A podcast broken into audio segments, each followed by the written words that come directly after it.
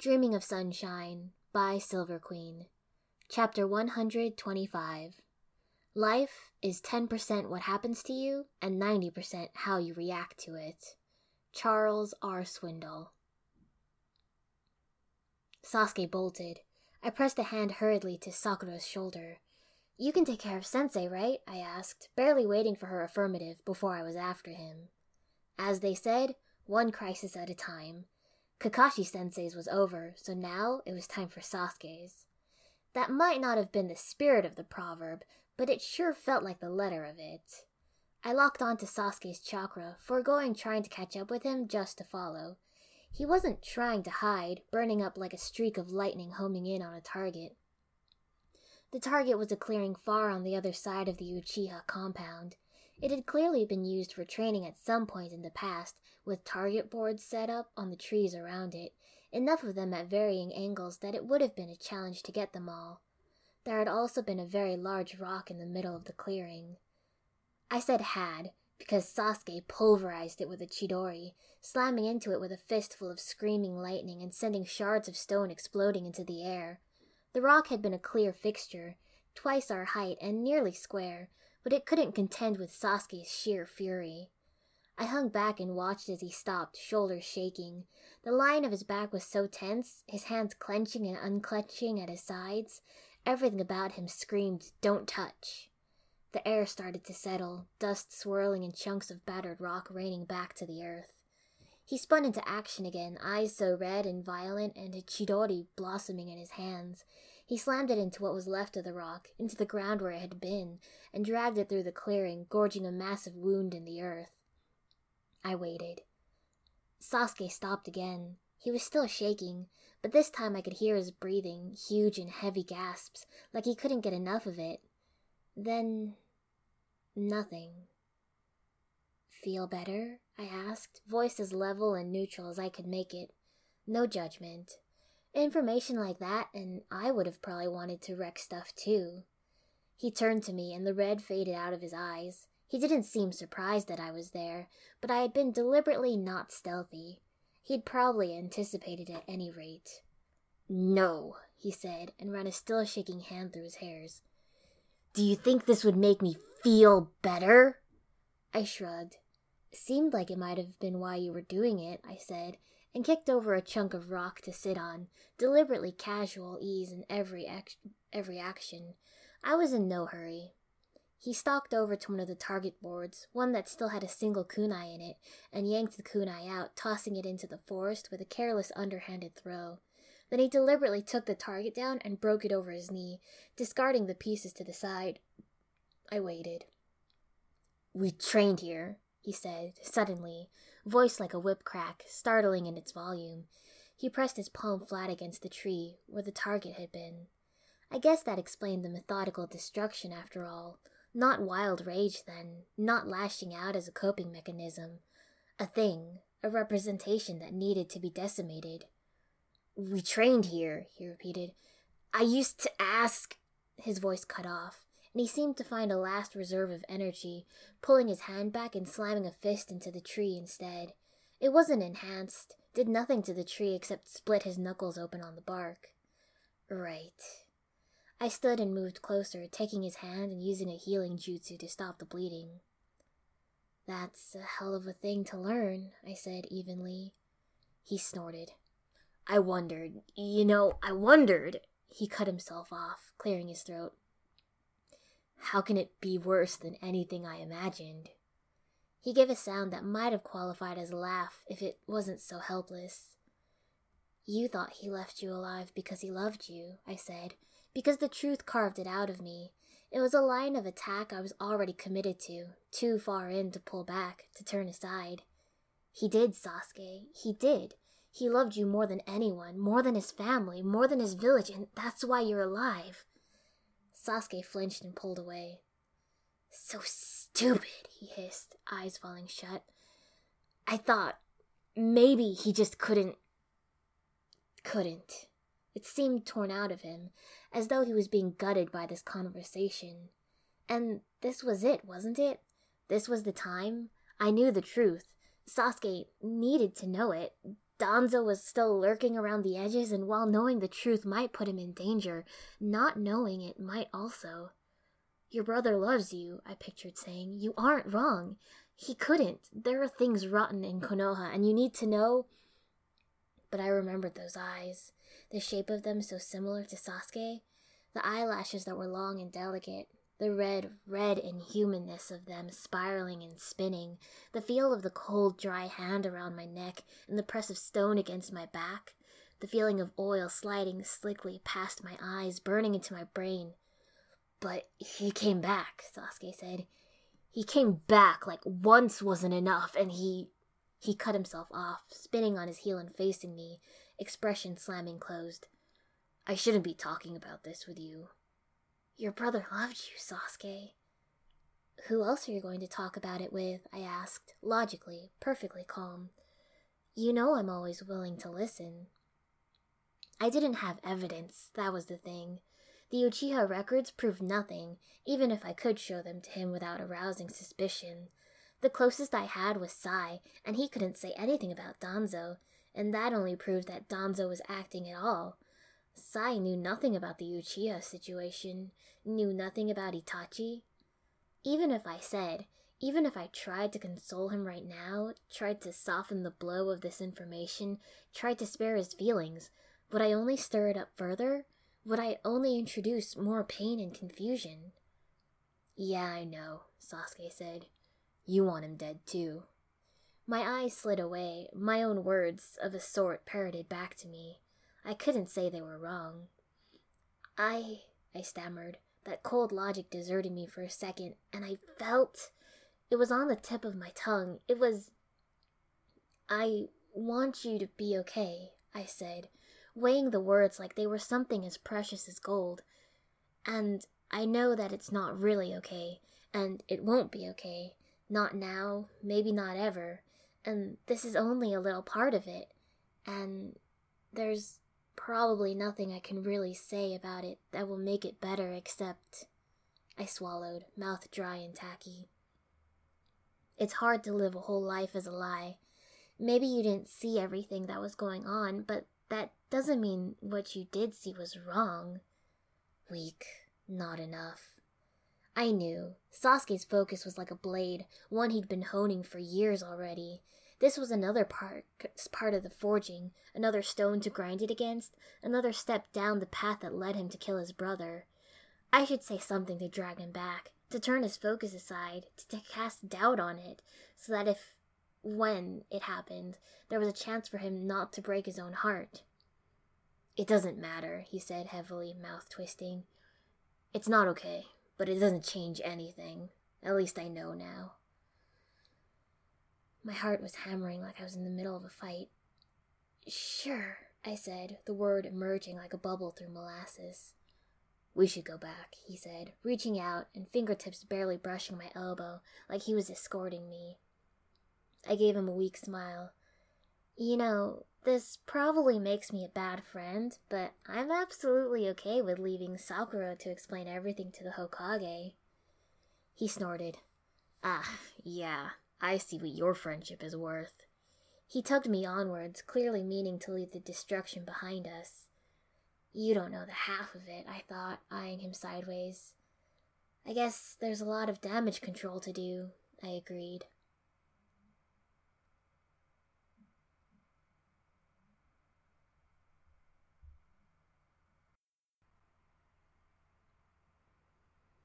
Tsunade wasn't actually at the hospital when we got there.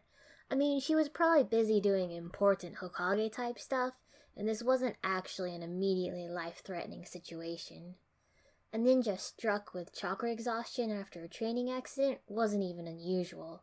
The fact that it was Kakashi sensei only enhanced the amount of, what, again attitude? What are we going to say? Sakura asked, biting her lip. We're gonna have to report this. I shrugged. The truth?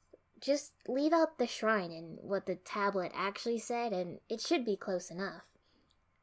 Those absolutely fell under clan secrets, and even if Sasuke had been willing to share them with his team, it probably wasn't a good idea for that information to get out. Scratch that. It definitely wasn't a good idea to let it get out. On the bright side, Sasuke said dryly, crossing his arms, the hospital can confirm whether or not it fixed the problem. They'd taken a chakra measure when he came in, and it would only take another one to confirm whether his chakra recovery rate was back into normal levels or not. If it was, success.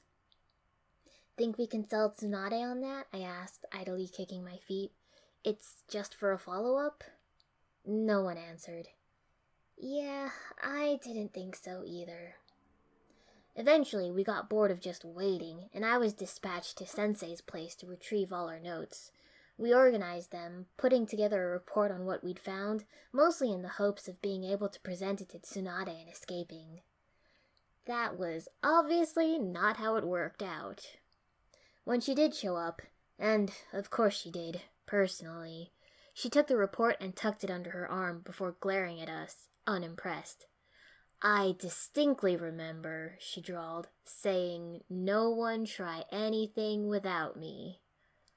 Well, Kakashi sensei said, technically there was no medical jutsu involved.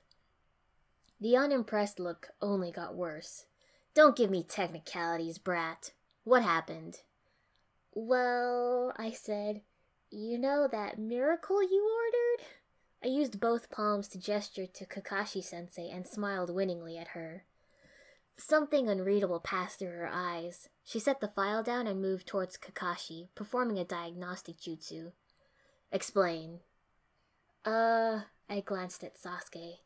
So it turns out that 3 Tomoe isn't the highest level of Sharingan development? I guess it was like a secret technique. It must have been pretty rare. Uh, Sensei obviously didn't know about it, so he couldn't use it, but it must have kept getting triggered to activate and would draw in a huge amount of chakra. Micro activations, maybe? I pursed my lips thoughtfully. So you tried to activate it, Tsunade said flatly, not even a question. Not quite, I hedged, even though she was more right than wrong. The Uchiha had a artifact that required the advanced Sharingan to read. We thought it might have instructions on it, so we showed it to Sensei to see if he could decipher it. But I guess it gave him something to focus on? I looked to Sensei and shrugged. He nodded. I could read it, he acknowledged, and I could feel the difference. He paused for a long moment. I was about to take up with the story again when he smiled, eye crinkly, and said, Then I tried to activate it. I coughed and covered my mouth, trying desperately not to laugh or smile. Tsunade huffed in pure exasperation. Sakura looked mortified. It worked, Sasuke chimed in, face held so still that I could tell he was trying not to laugh too. But he also managed to activate some other technique at the same time, which is where the chakra exhaustion came from. She nodded. And do you think that's a risk in the future? Kakashi sensei shrugged.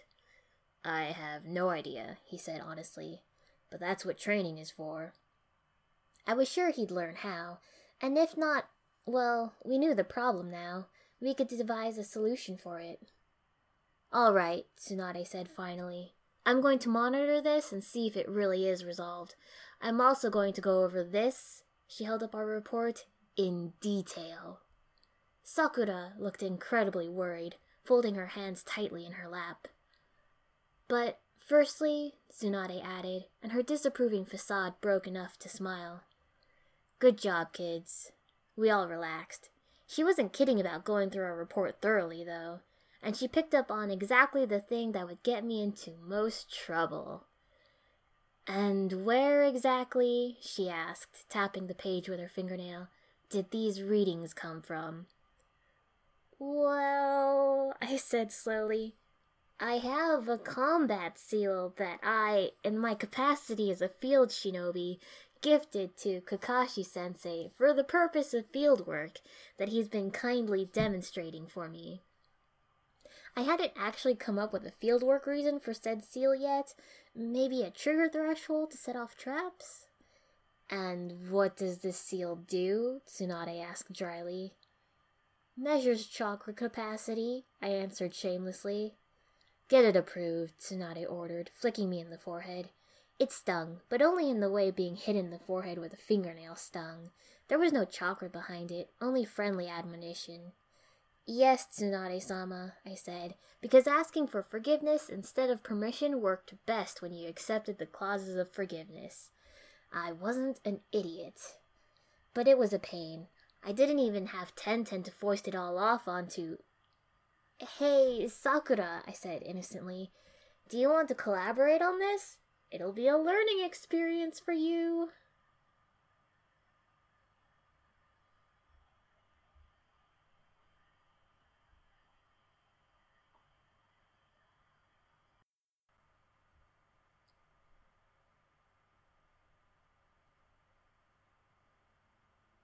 It was probably an even better idea to enlist Sakura's help than I'd initially thought, because the problem with diving into full research mode on Kakashi sensei's behalf was that it meant I hadn't had a chance to catch up on any of the stuff that had been lingering while I was away at the Fire Temple. I started with the Intel division, which was mostly just procrastination on my part. The most exciting thing there was a note from Aoba with a case file number and the words, Negotiations restarted.